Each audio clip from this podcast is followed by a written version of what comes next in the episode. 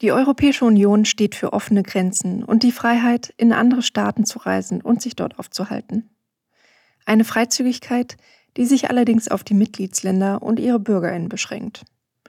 Blickt man an die Außengrenzen der Europäischen Union, sieht man Menschen, die in der Hoffnung auf ein besseres Leben, auf Schutz vor Krieg und Gewalt im Elend ausharren. Man sieht überfüllte Boote im Mittelmeer und manchmal auch nur noch leere Boote und Leichen. Jedes Jahr ertrinken tausende Menschen bei der Flucht nach Europa. Wie viele genau, lässt sich gar nicht sagen. Manche bezeichnen das Mittelmeer deswegen als Massengrab. Über das System dahinter, die Migrations- und Asylpolitik der EU, soll es in dieser Folge von Europa to go gehen. Dafür spreche ich mit Johanna Bussemer und Tarek Alaus. Johanna ist stellvertretende Bereichsleiterin des Zentrums für internationalen Dialog und Referatsleiterin Europa der Rosa-Luxemburg-Stiftung. Sie gehört außerdem zu den HerausgeberInnen des Atlas der Migration mit zahlreichen Daten und Fakten über Menschen in Bewegung. Den Atlas der Migration kann man sich übrigens kostenlos über die Rosa-Luxemburg-Stiftung bestellen. Tarek ist flüchtlingspolitischer Sprecher von Pro Asyl und er war auch mal Mitglied der Partei Die Grünen. 2023 ist er aber aus Protest ausgetreten, weil die Grünen eine umstrittene Reform des gemeinsamen europäischen Asylsystems mitgetragen haben. Über diese GEAS-Reform wird es auch in dieser Folge gehen. Europa to go, ein Podcast, der dich anlässlich der Europawahl 2024 ins Herz der EU mitnimmt. Begleite uns nach Brüssel und erfahre mehr über Institutionen wie das Europäische Parlament und was dort entschieden wird. Bürokratiemonster, Arena der Lobbyisten oder bemerkenswerte Demokratie? Erfahre es im Podcast Europa to go, eine Kooperation von ND und den Plattformen europa.blog und die-zukunft.eu. Herzlich willkommen, Johanna und Tarek. Danke, dass ihr heute Zeit für diese Folge des Podcasts Europa to go habt. Es soll diesmal um die Asyl- und Migrationspolitik der Europäischen Union gehen. Und ich dachte, wir versuchen erstmal niedrigschwellig einen Einstieg zu schaffen für all diejenigen, die sich damit noch gar nicht richtig befasst haben. Und der Frage, wie ist dieses Asylsystem der Europäischen Union eigentlich aufgebaut? Wie funktioniert das aktuell? Ich kann ja mal anfangen, Tarek, und du gehst da mit rein. Also es hat ja, und vielleicht fangen wir da mal an, im letzten Jahr eine entscheidende Änderung gegeben. Das hört man manchmal, das Kürzel GEAS, die gemeinsame Asyl- und Migrationspolitik der europäischen Länder, die ist verhandelt worden. Das ist so ein bisschen so eine Folge gewesen, auch aus den Verwerfungen der EU-Mitgliedstaaten in 2015 und der Folge, als sich einige Länder, unter anderem auch Polen und Ungarn und andere, immer wieder quergestellt haben, wenn es um eine Aufnahme von Geflüchteten ging. Und dann, das hat man ja auch mitbekommen, teilweise die Zahlen eben um Hunderttausende jetzt im Vergleich zum Beispiel zu Deutschland oder anderen Ländern in den Aufnahmen auseinandergegangen sind. Und deswegen hat es einen Prozess gegeben, der hervorbringen sollte, dass es die innerhalb der EU wieder mit sozusagen eine gemeinsame Positionierung stattfindet. Der Entwurf ist dann letztes Jahr im Juli veröffentlicht worden, ist dann Ende des Jahres so weit gekommen, dass er jetzt in die Ratifizierung da gehen kann in den EU-Gremien. Und dieser Entwurf wird aber von Nichtregierungsorganisationen und auch von vielen Politikerinnen und Politikern und Aktivisten sehr scharf kritisiert, weil er im Kern die Genfer Flüchtlingskonvention in Frage stellt. Und wir eigentlich alle sehen, dass er nicht zu dem führt, was wir jetzt dringend bräuchten, nämlich ein sichereres Migrations eine sichere Migration für Menschen nach Europa, in denen dann im Asylsystem sozusagen ihre Anträge nach rechtlichen Maßstäben geprüft werden können. Und das ist natürlich angesichts sozusagen der Zustände nach wie vor an allen europäischen Außengrenzen eine dramatische Entwicklung. Abwehr ist ein Begriff, den man im Zuge dieser GEAS-Reform viel lesen kann. Mein Kollege Jürgen Klute vom Europa-Blog hat in Brüssel mit Thorsten Moritz von der Churches Commission for Migrants in Europe gesprochen, kurz CCME. Er geht genau darauf ein. Eine unserer sehr, sehr großen Sorgen ist, dass nicht geguckt wird, wie kann man damit umgehen, dass Menschen nach Europa kommen, die fliehen müssen oder die Arbeit aufnehmen wollen und hier auch durchaus Arbeit finden, sondern dass gesagt wird, wie können wir sie denn raushalten? Und das führt zu unmenschlichen Dingen, viele Menschen sterben an der Grenze, werden zurückgeschoben und so weiter und so fort. Aber es führt auch dazu, dass zum Beispiel Leute, die hier arbeiten, oft in der Illegalität abenden, wo sie eigentlich nur hier arbeiten wollen, ihr Geld haben wollen, aber auch Steuern zahlen wollen und Ähnliches. Das heißt, Abwehr ist zurzeit das Prinzip, wo eigentlich ein vernünftiges Managen und mit der Situation umgehen sehr viel vernünftiger wäre. Über diese Logik europäischer Asylpolitik spricht auch Tarek. Europa handelt gerade tatsächlich mit einer Logik. Wir wollen alles Mögliche tun, damit keine Menschen hier ankommen innerhalb von Europa. Und das ist einfach diese Logik, was aber leider auch nicht funktionieren wird, weil letztendlich jetzt mit dieser Reform ist es nicht so, dass es keinen gemeinsamen europäischen Asylsystem vor dieser Reform gab. Es gab einen gemeinsamen europäischen Asylsystem, der außer Kraft war, so in den Grenzstaaten wie in Griechenland zum Beispiel, wie in Polen mit ihren Handlungen. Und jetzt haben sie sich so gedacht, dass sie die Standards in dem gemeinsamen europäischen Asylsystem so senken, dass das einfach für die Handlung dieser Staaten passt. Also es wurden bestimmte Handlungen, die wir bis zum heutigen Tag illegal bezeichnen, durch diese Reform legitimiert, wenn wir uns an die polnisch-belarussischen Grenze zum Beispiel erinnern. Es geht einfach darum, oder es ging damals darum, dass Polen das Recht auf Asyl für eine gewisse Zeit ausgesetzt hat, außer Kraft gesetzt hat. Und jetzt wird das in einer Verordnung so geregelt, dass genau diese Handlung legitimiert wurde. Das wird aber auf der anderen Seite nicht funktionieren, weil das geht nicht an die Fluchtursachen ran. Das heißt, die Menschen würden weiterhin fliehen. Nur würden sie entweder durch diese Abschottung an den europäischen Außengrenzen, würden sie sterben, wir würden sie nicht sehen, wir würden nicht mitbekommen, was mit diesen Menschen passiert, oder innerhalb von Europa, weil natürlich würden die Menschen sich nicht inhaftieren lassen an den Außengrenzen. Und dann würden sie noch tödlichere und gefährlichere Wege suchen, um in Sicherheit anzukommen. Und dann sollen wir in der Zukunft, wenn das alles umgesetzt wird, nicht überrascht sein, wenn wir Leichen in den europäischen Wäldern hier irgendwo an der sächsischen Grenze zum Beispiel finden, weil die Leute sich dort im Wälder verstecken, bevor sie einen Asylantrag stellen. Das heißt, letztendlich, diese Abschottung hat bisher noch nie funktioniert. Das wird auch nie funktionieren. Wir haben gesehen, in den letzten Jahren, über 30.000 Menschen sind im Mittelmeer gestorben. Und trotzdem fliehen die Menschen weiter, weil diese Menschen haben nicht 100 Optionen. Sie haben einfach eine Lebensgefahr, eine lebensbedrohliche Situation in den Ländern, wo sie herkommen. Und sie haben einfach nur zu entscheiden, mit der Hoffnung, irgendwann in eine Sicherheit, in ein Leben in Sicherheit zu haben, dann zu fliehen, nur nach vorne zu gehen. Mhm. Deswegen wird das Ganze nicht funktionieren, wie Europa sich das vorstellt. Fluchtursachen, das sind Kriege, die Klimakrise aber auch zunehmend.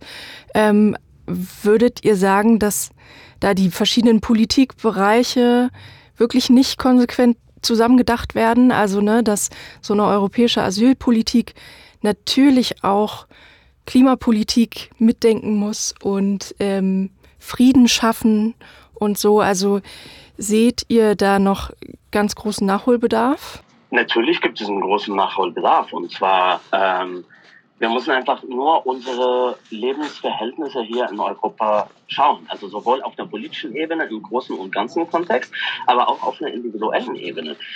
Wenn man von uns hier in Lidl oder Aldi geht, dann kann man Fisch mit 1 Euro kaufen. Und da muss man sich hinterfragen, wie kann es dazu kommen, dass diesen Fisch einfach so transportiert, verpackt und so weiter und hier ankommt und trotzdem 1 Euro kostet. Dann braucht es keinen Wissenschaftler, um herauszufinden, dass es um eine Ausbeutung von Menschen und Natur geht. Und zwar in anderen Kontinenten durch europäische Konzerne. Und darum geht es letztendlich. Wir kaufen eine Jeanshose mit 10 Euro bei irgendwelchen Märkten hier in Deutschland. Und niemand hinterfragt es, dass dahinter zum Beispiel vielleicht Kinderzwangsarbeit gibt oder irgendwas anderes. Und das sind alle Sachen, die wir hinterfragen sollen. Und auf der anderen Seite sehen wir einen großen Bedarf, dass das nicht auf einer individuellen Ebene bei den Menschen so untergebrochen wird, sondern eher auf einer politischen Ebene so geregelt wird, dass einfach eine nachhaltige Import- und Exportpolitik gibt, damit einfach nicht Lebensgrundlagen in den Herkunftsstaaten für die Menschen komplett zerstört würden, damit wir hier in Europa unsere Lebensqualität so weiter durchführen können, wie wir durchführen gerade. Mhm. Und es hängt alles miteinander. Und natürlich, die Klimakrise wird hier verursacht innerhalb von Europa. Die Nachfolgen kamen aber woanders im globalen Süden. Und sie treffen leider die Schwächsten in den Ländern. Also sie treffen meistens Frauen und Kinder, die es aber trotzdem aufgrund dieser Abschottung und die gefährlichen Fluchtwege es nicht schaffen, in Sicherheit anzukommen. Möchtest du noch was zu Fluchtursachen ergänzen, Johanna? Ja, also Tarek hat die allerwichtigsten Sachen schon gesagt. Tatsächlich haben wir es natürlich mit einer Mischform zu tun, mit der wir konfrontiert sind, insbesondere seit dem Ausbrechen der Kriege. Eine Situation, die wir so verschärft eben jetzt in den Dekaden zuvor nicht gehabt haben. Und die EU macht da natürlich eine total widersprüchliche Politik, weil das, was Tarek eben beschrieben hat, das Beispiel mit dem Fisch für den 1 Euro bei uns in den Discountern passt gut, sind Folgen von Freihandelsverträgen und Handelsbeziehungen, die die EU dann so auch selber verhandelt und die dazu führen, dass wir eben noch unheimlich unterschiedliche Ökonomien haben, die immer, solange sie so bleiben, dazu führen werden, dass es eine Großzahl von sehr, sehr armen Menschen im globalen Süden gibt, die natürlich danach streben, ihre Lebenssituation zu verbessern. Und die Klimakrise, das Erstarken von Konflikten, die oft auch durch Kämpfe um Land, um Ressourcen geführt werden, die verstärken natürlich diese unsichere Situation auch in den Ländern. Und auch in Bezug auf die Konflikte kann man noch sagen, auch da sind die Ursachen natürlich sehr unterschiedlich. Wir haben es mit teilweise jetzt schon sehr lange anhaltenden Konflikten zu tun von Menschen, auch die jetzt aus Afghanistan zu uns gekommen sind, aus Syrien.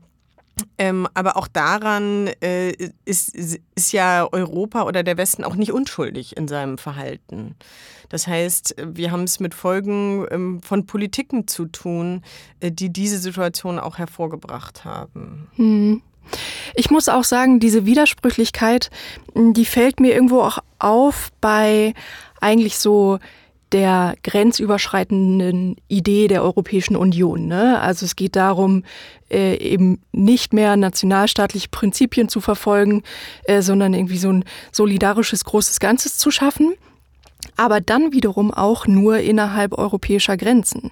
Also das wird gar nicht tatsächlich weiter gemacht, ne? Also dieses Grenzen aufheben, sondern dann wird vielleicht widersprecht ihr mir auch, aber wiederum deutlich, dass es auch eine Wirtschaftsunion ist und dass das vielleicht eine viel größere Rolle spielt als die Normen, die gleichzeitig auch immer verkauft werden.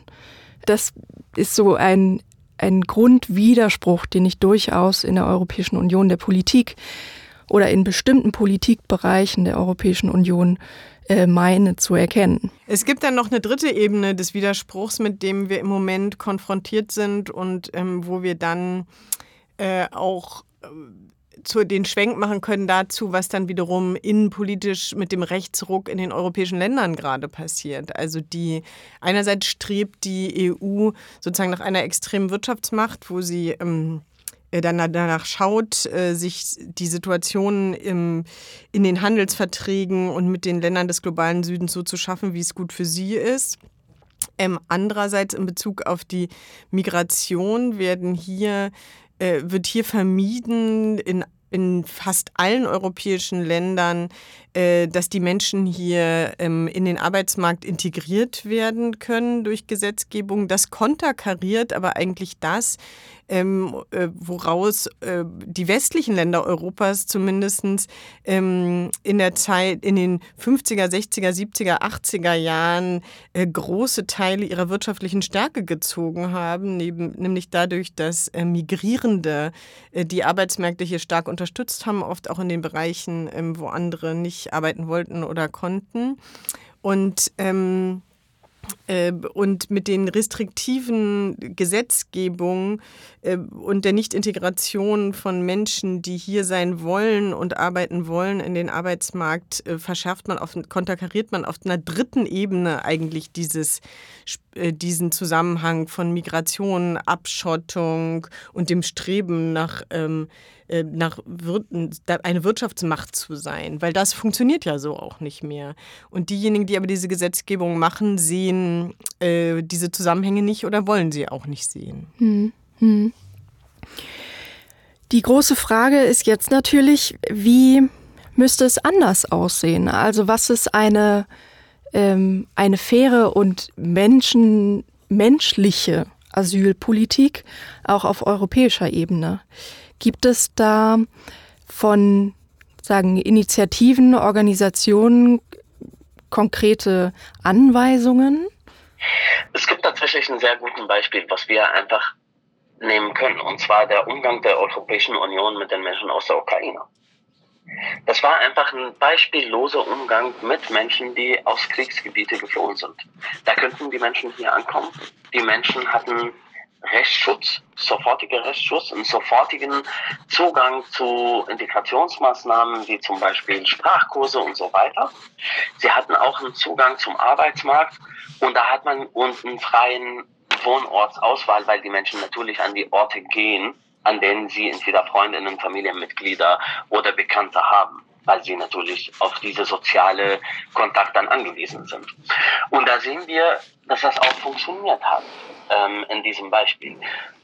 Da haben wir auch gesehen, dass das Ziel der Europäischen Union mit der Aktivierung der vorübergehenden Schutz für den Menschen aus der Ukraine damals war, dass diese Menschen hier ankommen. Und diesen Willen, dass Menschen hier ankommen, sehen wir gar nicht bei Menschen aus anderen Ländern. Die Europäische Union oder zumindest Deutschland hatte einfach auch eigenständig handeln können, und sagen können, wir haben eine sehr große syrische Community hier. Es kommen Menschen aus Syrien, die natürlich hier entweder Freundinnen oder Familienmitglieder haben. Wir können es erlauben, dass diese Menschen nicht unbedingt in überfüllten Unterkünften leben müssen, sondern eher bei ihren Familienmitgliedern wohnen können, wenn sie ein zusätzliches Zimmer zu Hause haben. Und dann wurde das funktioniert. Ich habe einen Fall begleitet oder begleite den immer noch von einer Person, die ihr Bruder bei sich zu Hause haben wollte. Die Person hat in Berlin 3-Zimmer-Wohnung und wohnt alleine. Und sie wollte einfach der Bruder und die Ehefrau von dem Bruder bei sich zu Hause haben. Seit 3 Monaten kämpfen diese Menschen rechtlich, um die Aufnahme zu machen. Die Person sagt, ich will keine Miete von der Stadt. Ich spende diese Zimmer. Mhm. Hauptsache, ich spare Plätze in den Unterkünften und mein Bruder ist bei mir, kommt bei mir an. Ich kann ihn im Alltag unterstützen und das wird sowohl für ihn besser sein, als auch für die Stadt besser sein. Das funktioniert nicht. Diese Handlung sehen wir nicht und es liegt nicht daran, dass wir keine rechtlichen Möglichkeiten haben. Es gibt viele rechtliche Möglichkeiten und Spielräume. Letztendlich, wenn es dem politischen Willen da ist, dann könnten wir sowohl auf deutscher Ebene als auch auf europäischer Ebene die Gesetze so ändern, dass das möglich wäre. Wir sehen aber auf der anderen Seite, dass gerade eine krasse Unterscheidung gibt zwischen Umgang mit Fachkräften sozusagen, Menschen, die einfach in den Arbeitsmarkt einwandern, und zwischen Geflüchtete. Und meine Befürchtung wäre gerade, dass diese humanitäre Gründe nicht mehr so sehr berücksichtigt würden und nach und nach eingeschränkt würden. Und auf der anderen Seite, dass wir einfach nur den Weg in Europa frei lassen, und zwar über die Einwanderung in den Arbeitsmarkt. Und das wird eine gefährliche Entwicklung, weil dann haben wir diese ganzen humanitären Ansichten nicht mehr bei unserer Aufnahme von Menschen.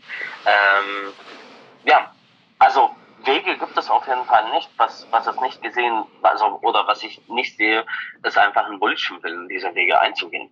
Wir hören an dieser Stelle nochmal Thorsten Moritz von der CCMI, der sogar von einer Augenwischerei der Politik spricht. Er zeigt auch auf, wie eine sinnvolle Migrationspolitik aussehen könnte. Ja, also da ist leider die EU sehr, sehr gespalten und ein Staat sagt meistens dem anderen, ach, kümmert ihr euch darum? Bestes Beispiel, wer ist zuständig für die Aufnahme von Asylsuchenden? Da haben wir nach wie vor Regeln, dass die Staaten in den Außengrenzen verantwortlich sind. Die sind da nicht so besonders begeistert und lassen dann viele weiterziehen und das führt zu Krach. Aber insgesamt auch nochmal der Punkt, wenn wir uns darauf einstellen, wie kriegen wir es denn gemeinsam hin, anstatt zu sagen, oh, wir machen die Grenzen dicht und dann verschwindet das Problem, dann haben wir schon den ersten Schritt gemacht. Zurzeit gibt es leider den Irrglauben, dass es Nullmigration geben kann. Die hat es nie gegeben und wird es nie geben. Deswegen ist das leider eine augenwischende Politik. Also unser Schlagwort ist da Safe Passages, sichere Zu- und Durchgangswege. Zurzeit schaffen es sehr wenig Leute, legal reinzukommen, was zu Tragödien führt, aber natürlich auch ihre Aufnahme sehr viel schwieriger macht. Wir denken, in Ergänzung zum jetzigen System muss es mehr legale Zuwanderungsmöglichkeiten geben, dass, wie gesagt, Leute Arbeit hier aufnehmen, Steuern zahlen und so weiter und so fort, aber gleichzeitig geschützt sind und auch Schutzbedürftige reinkommen, ohne ihr Leben zu riskieren. Dann wird es immer noch Leute geben, die irregulär kommen, aber das Problem wird höchstwahrscheinlich, wenn legale Optionen da sind, sehr viel kleiner werden. Über sichere Wege nach Europa habe ich auch mit Johanna und Tarek gesprochen. Das Problem, warum so viele Menschen sich auf unsichere Wege begeben, beginnt ja ein Stück früher. Das hat was mit den sehr, sehr ungleichen Einreisemöglichkeiten, eigentlich mit einer Ungleichheit der Pässe der Menschen dieser Welt zu tun. Wir verfügen, diejenigen von uns, die einen deutschen Pass haben, verfügen über einen Pass, wo wir es eigentlich gewohnt sind, dass wir in alle Länder der Welt reisen können. Vielleicht müssen wir mal für irgendwas zu einer Botschaft und was bezahlen und ein Visum beantragen. Aber das sind dann auch keine großen Summen normalerweise und die Hürden sind auch nicht besonders hoch gehängt. Die allermeisten Menschen dieser Welt können ja gar nicht einfach entscheiden, dass sie nach Europa zum Beispiel reisen, weil sie keine Einreise bekommen oder eingeladen werden müssen. Das heißt, es bräuchte ein System, was schon da ansetzt, dass man schaut, wie kann diese Ungleichheit verstärkt aufgelöst werden, dass die Menschen, die migrieren wollen oder müssen, auch die Möglichkeit haben, in Länder zu kommen, wo sie dann Asyl- und Aufnahmeanträge stellen können, die dann nach fairen rechtlichen Verfahren im Rahmen einer guten Behandlung durchgeführt werden können. Und es gäbe also diese sozusagen eine völlige Neufassung der Visavergaben, gäbe ja auch die Möglichkeit, wenn man es jetzt wirklich positiv betreiben wollte als Europäische Union, sozusagen damit auch schon gewisse Schlüssel anzusetzen, wie viele Menschen in welche Länder kommen. Wir wissen aber leider, dass die EU ganz anders reagieren würde. Sie würde einfach sagen, wir geben so wenig wie möglich Menschen die Möglichkeit einzureisen. Und das kreiert eigentlich dieses große Sterben, die große Unsicherheit und letztendlich dann auch Situationen in einzelnen Ländern wie in Griechenland, wie in Teilen von Spanien. Tarek hat die schreckliche Situation, die wir hatten an der polnisch-belarussischen Grenze erwähnt, die für die Migrierenden selbst vollkommen katastrophal sind, aber natürlich auch eine Belastung für die Menschen darstellen, die in diesen Räumen leben und mit diesen Situationen umgehen müssen. Und auf der anderen Seite, es ist auch nicht so, dass es keine legalen Wege nach Europa gibt. Ne? Mhm. Also es gibt legale Wege, es gibt zum Beispiel Familienzusammenführung. Es wäre eine Möglichkeit, weil viele Menschen, die hier ankommen, mussten sich auf so einen gefährlichen Weg machen, weil sie zu ihrer Familienmitglieder kommen wollen, die einfach seit Jahren hier in Deutschland zum Beispiel leben. Sie haben normalerweise einen Anspruch auf eine Familienzusammenführung, aber das wird nicht ausreichend umgesetzt, dass es nur wenige Menschen hier dadurch kommen können. Und ich kenne viele Familien, die sich dann irgendwann nach ein paar Jahren auf den Weg machen, weil sie sagen, hey, ich kann in Herkunftsland nicht weiterleben. Und zwar, mein Mann war oder meine Frau war in Unsicherheit und deswegen musste sie fliehen. Aber jetzt kann ich nicht hier weiter alleine leben und deswegen muss ich fliehen, damit ich bei meinem Familienteil in Europa ankomme. Es gibt die Möglichkeit, über sowohl Landes- als auch Bundesaufnahme zu sprechen. Es gibt auch eine Möglichkeit, die Kommunen selbst entscheiden zu lassen, wie viel zusätzlich zu der Quote sie aufnehmen können. Das haben wir bei der Zeiten von der Seebrücke gesehen. Das war eine Forderung von über 400 Kommunen tatsächlich, dass das BMI immer wieder abgesagt hat. So.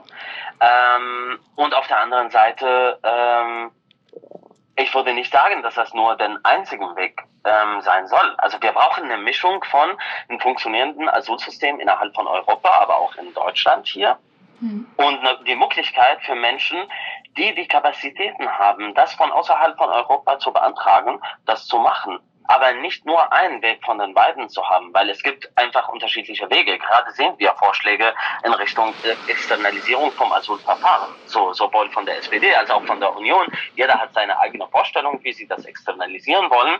Aber letztendlich, es läuft in die Richtung, dass sie einfach sogar Asylsuchende nicht mehr in Europa haben wollen, sondern irgendwo in Drittstaaten. Und dann eher nur weniger von diesen Menschen aufnehmen. Und bei den Rest wollen sie sagen, die wollen wir nicht haben. Und es gibt tatsächlich keine Garantien, dass diese Menschen menschenwürdig behandelt wurden in den Drittstaaten. Deswegen müssen wir auch aufpassen, dass wir nicht in die Richtung Externalisierung gehen und das ganze Asylverfahren an außerhalb von Europa auszulagern.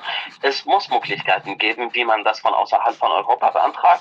Es muss aber berücksichtigt werden, dass manche Menschen, zum Beispiel wie bei manchen SyrerInnen, sie können nicht in Syrien das beantragen, sie können das nicht in Libanon machen, nicht im Irak aufgrund von Netzwerke von irgendwie regimenahen Milizen in den drei Ländern. Sie können in der Türkei das nicht machen, weil sie dort nicht bleiben können. Dann würden wir immer wieder Menschen haben, die sich trotzdem auf der Flucht machen. Und die Frage ist nicht nur, wie gestalten wir die Möglichkeit von außerhalb von Europa für die Einreise, sondern wie gestalten wir die Fluchtwege so, dass es keine rechtswidrige Handlungen dann von europäischen Soldaten gibt. Die Fluchtwege oder die Balkanroute ist gefährlich genug. Es braucht nicht mehr, dass Frontex Menschen buschbein und mit Gewalt begegnet, sondern sie müssen diese Menschen, und wenn sie nach den gültigen Gesetzen jetzt handeln würden, dann müssen sie diese Menschen aufnehmen und ins Asylverfahren schicken, anstatt die Grenzen zu schützen. Weil letztendlich, wir haben ja Menschenrechte und keine Grenzenrechte und wir müssen die Menschen schützen, weil sie die Rechte haben und nicht die Grenzen. Wie blickt ihr auf die anstehende Europawahl? Also ich meine, man konnte jetzt schon eine noch stärkere Abschottung und noch restriktiveres Asyl, also eine Reformierung des Asylsystems beobachten. Und gleichzeitig heißt das, dass das Europäische Parlament mit der nächsten Wahl noch weiter nach rechts rücken könnte? Also was sind eure Befürchtungen mit der Wahl in Hinblick auf die europäische Asyl- und Migrationspolitik? Ich denke, du hast das, was uns wahrscheinlich bevorsteht, gerade schon angesprochen oder skizziert. Die Situation in vielen europäischen Ländern sieht so aus, dass rechte Parteien, wenn auch ein bisschen mit Schwankungen, aber zumindest sozusagen viel, viel stärker sind als noch vor 20 oder auch vor 10 Jahren.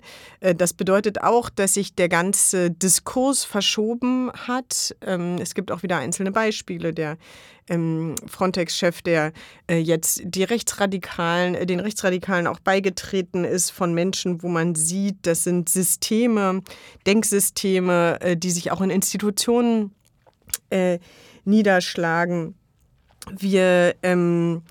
Und Entsprechend können wir davon ausgehen, dass wir eine Neuformierung unter Umständen auch im Europäischen Parlament haben, je nachdem, wie viele rechte und mittelrechte Parteien aus einzelnen Ländern einziehen können, die dann auch in eine bestimmte Richtung Druck machen können. Um das, was Tarek beschrieben hat, der Trend geht dahin, das alles zu externalisieren. Ich war übrigens, Tarek, ein bisschen utopisch mit meinem Visa. Ich hätte gesagt, jeder muss erst mal kommen können und dann, wenn es um einen sicheren Weg gibt, weil die Fluchtrouten, die es jetzt gibt, sicher zu machen, das ist natürlich sehr, sehr schwierig.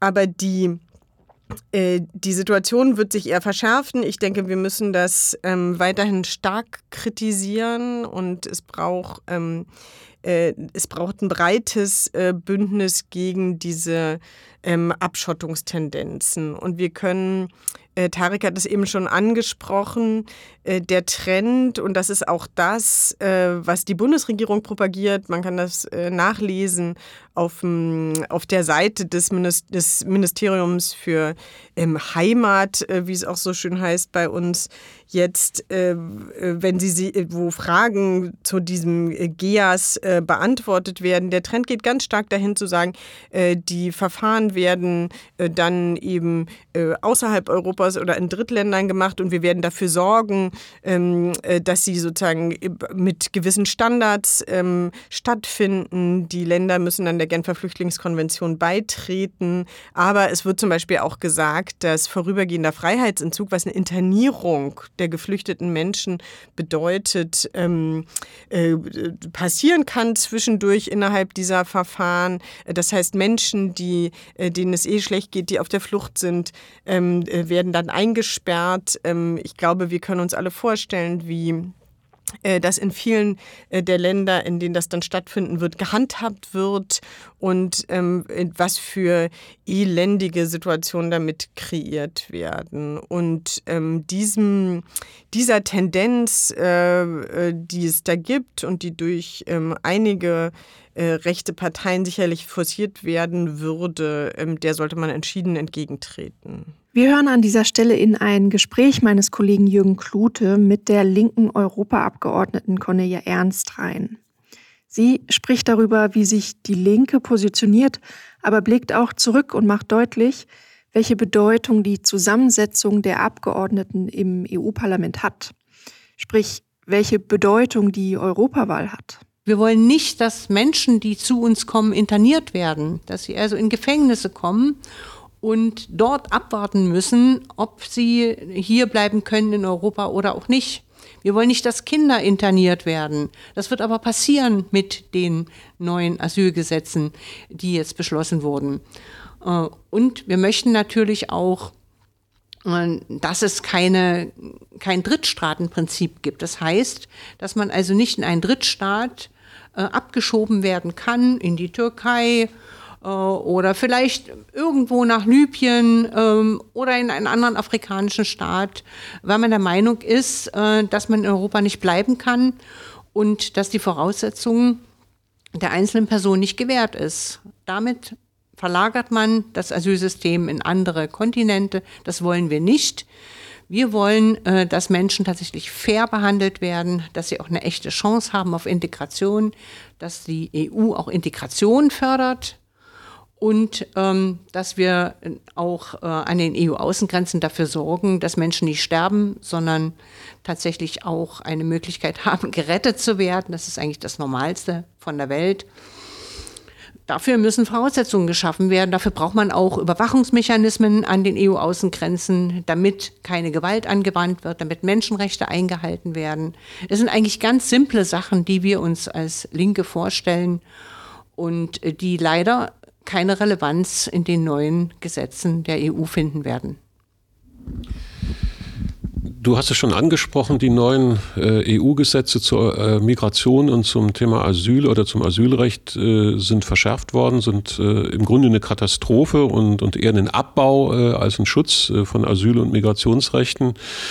Das ist nicht immer so gewesen. Vor 10 Jahren hat es durchaus andere Positionen des Parlaments gegeben. Es gab Forderungen aus dem Parlament in Resolutionen, dass das Dublin-System überarbeitet wird, dass legale Fluchtwege und legale Migrationswege eröffnet werden. Wie erklärst du, dass sich die Haltung des Parlaments bei den Beratungen, die in den vor einigen Monaten stattgefunden haben und bei der Neufassung des europäischen Asyl- und Migrationsrechts so verändert haben? Also im Unterschied zu dem jetzigen Asylpaket, wo es überhaupt keine obligatorischen Aufnahmebedingungen gibt, es gibt gar keinen Verteilungsmechanismus, der obligatorisch wäre für die Mitgliedstaaten, gab es damals einen solchen Mechanismus. Also wir hatten als Parlament in unserem Mandat einen Mechanismus drin, zum Beispiel Anbindung an den Mitgliedstaat durch Sprache, durch Kultur, durch vielleicht Arbeit, die man dort geleistet hat. Aber auch Sachkenntnisse, Abschlüsse können eine Rolle spielen. Und viele andere Dinge, Familienzusammenführungen können eine wichtige Rolle sein, um in diesen oder jenen Staat zu kommen. Und das war verbindlich eingerichtet worden. Das war progressiv, hätte dazu geführt, dass die Mitgliedstaaten an den Außengrenzen nicht mehr alle Arbeit leisten müssen, sondern man sich diese Arbeit teilt und es wäre fair gegenüber den Asylsuchenden gewesen.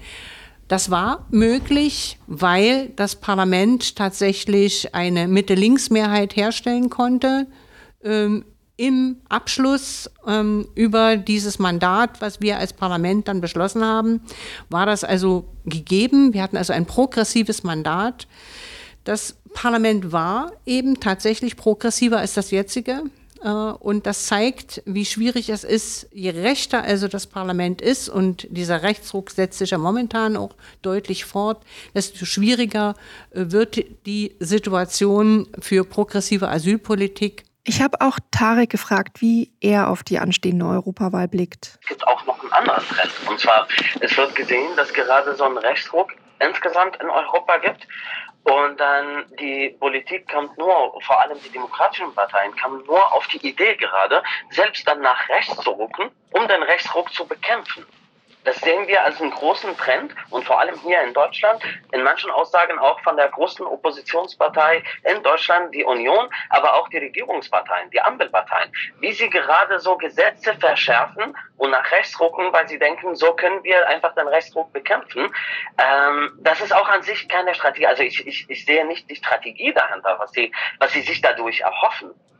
Wenn man den Rechtsruck bekämpfen möchte, dann muss man an die Menschenrechte festhalten. Und dann muss man nicht zustimmen, dass Geflüchtete grundlos einfach an den Außengrenzen Europas inhaftiert wurden oder zum Ertrinken gelassen wurden, dass Seenotretter kriminalisiert wurden, wie die Gesetze, die gerade in Deutschland gemacht wurden. Es gibt ein neues Gesetz, was auch unter anderem die Abschieberegeln verschärft, aber auch die Seenotrettung im Mittelmeer kriminalisiert. Und wo ich denke, das ist keine Bekämpfung von Rechtsruck. Wer das machen würde, dann muss an die ursprünglichen Gründe gehen und muss schauen, warum dieser Rechtsruck gerade gibt. Und zwar dann sind das die sozialen Verhältnisse. Sind das die multiplen Krisen, die die Menschen immer wieder treffen. Und die Menschen wurden einfach im Stich gelassen von der Politik. Und anstatt dass die Politik ihre Fehler in den vergangenen Jahren zugibt und sagt, wir haben es in der Sozialpolitik versagt, wir haben Mangel an bezahlbarem Wohnraum, wir haben Mangel an Schul- und Kita-Plätze in unseren Kommunen, Infrastrukturen sind kaputt, die Kommunen sind kaputt gespart, einfach über die Jahrzehnten. Und deswegen müssen wir jetzt rangehen und investieren. Stellen Sie geflüchtete Menschen als Sündenbock für diese Krisen gerade da. Und sagen sie, naja, und deswegen müssen wir diese Ankunftszahlen reduzieren. Ich verstehe diesen Problem und wie das problematisiert wird gerade überhaupt nicht. Also wir haben so eine Situation, wir brauchen Menschen und es kommen Menschen zu uns. Und das ist die Situation sowohl in ganz Europa als auch in Deutschland. Also es würden Menschen gebraucht und es kommen Menschen. Man muss einfach nur mit diesen Menschen anders umgehen und menschlich behandeln. Und man muss auf der anderen Seite die soziale Krise, die anderen Krisen, die die Menschen bei uns betreffen, irgendwie lösungsorientiert behandeln und nicht nur sich aus der Verantwortung wegdocken, wie gerade die Politik hier in Deutschland macht, sowohl seitens der Opposition als auch seitens der Regierung.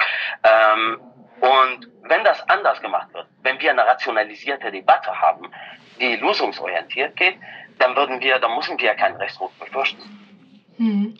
Dann müssen wir das nicht befürchten, weil die Menschen dann ganz anders mit der Situation umgehen. Das haben wir auch vor 2 Jahren gesehen. Wir haben die zivilgesellschaftliche Reaktion auf die Menschen aus der Ukraine gesehen. Wir sehen aber auch, wie die Stimmung gekippt wurde. Und das kam nicht aus der Zivilgesellschaft. Das kam aus der Mitte der Politik, die einfach die rechtspopulistischen Sprache der AfD so salonfähig gemacht hat, dass das einfach in der Mitte der Gesellschaft immer wieder wiederholt wird, diesen Narrativ. Und in so einer Situation leben wir gerade.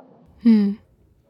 Also das macht nicht alles Hoffnung, aber es sind doch, ihr habt doch auch einige Sachen aufgezeigt, finde ich, die Hoffnung machen können. Vielleicht auch mit Blick auf die Europawahl und so sagen das Engagement von Personen und von Organisationen.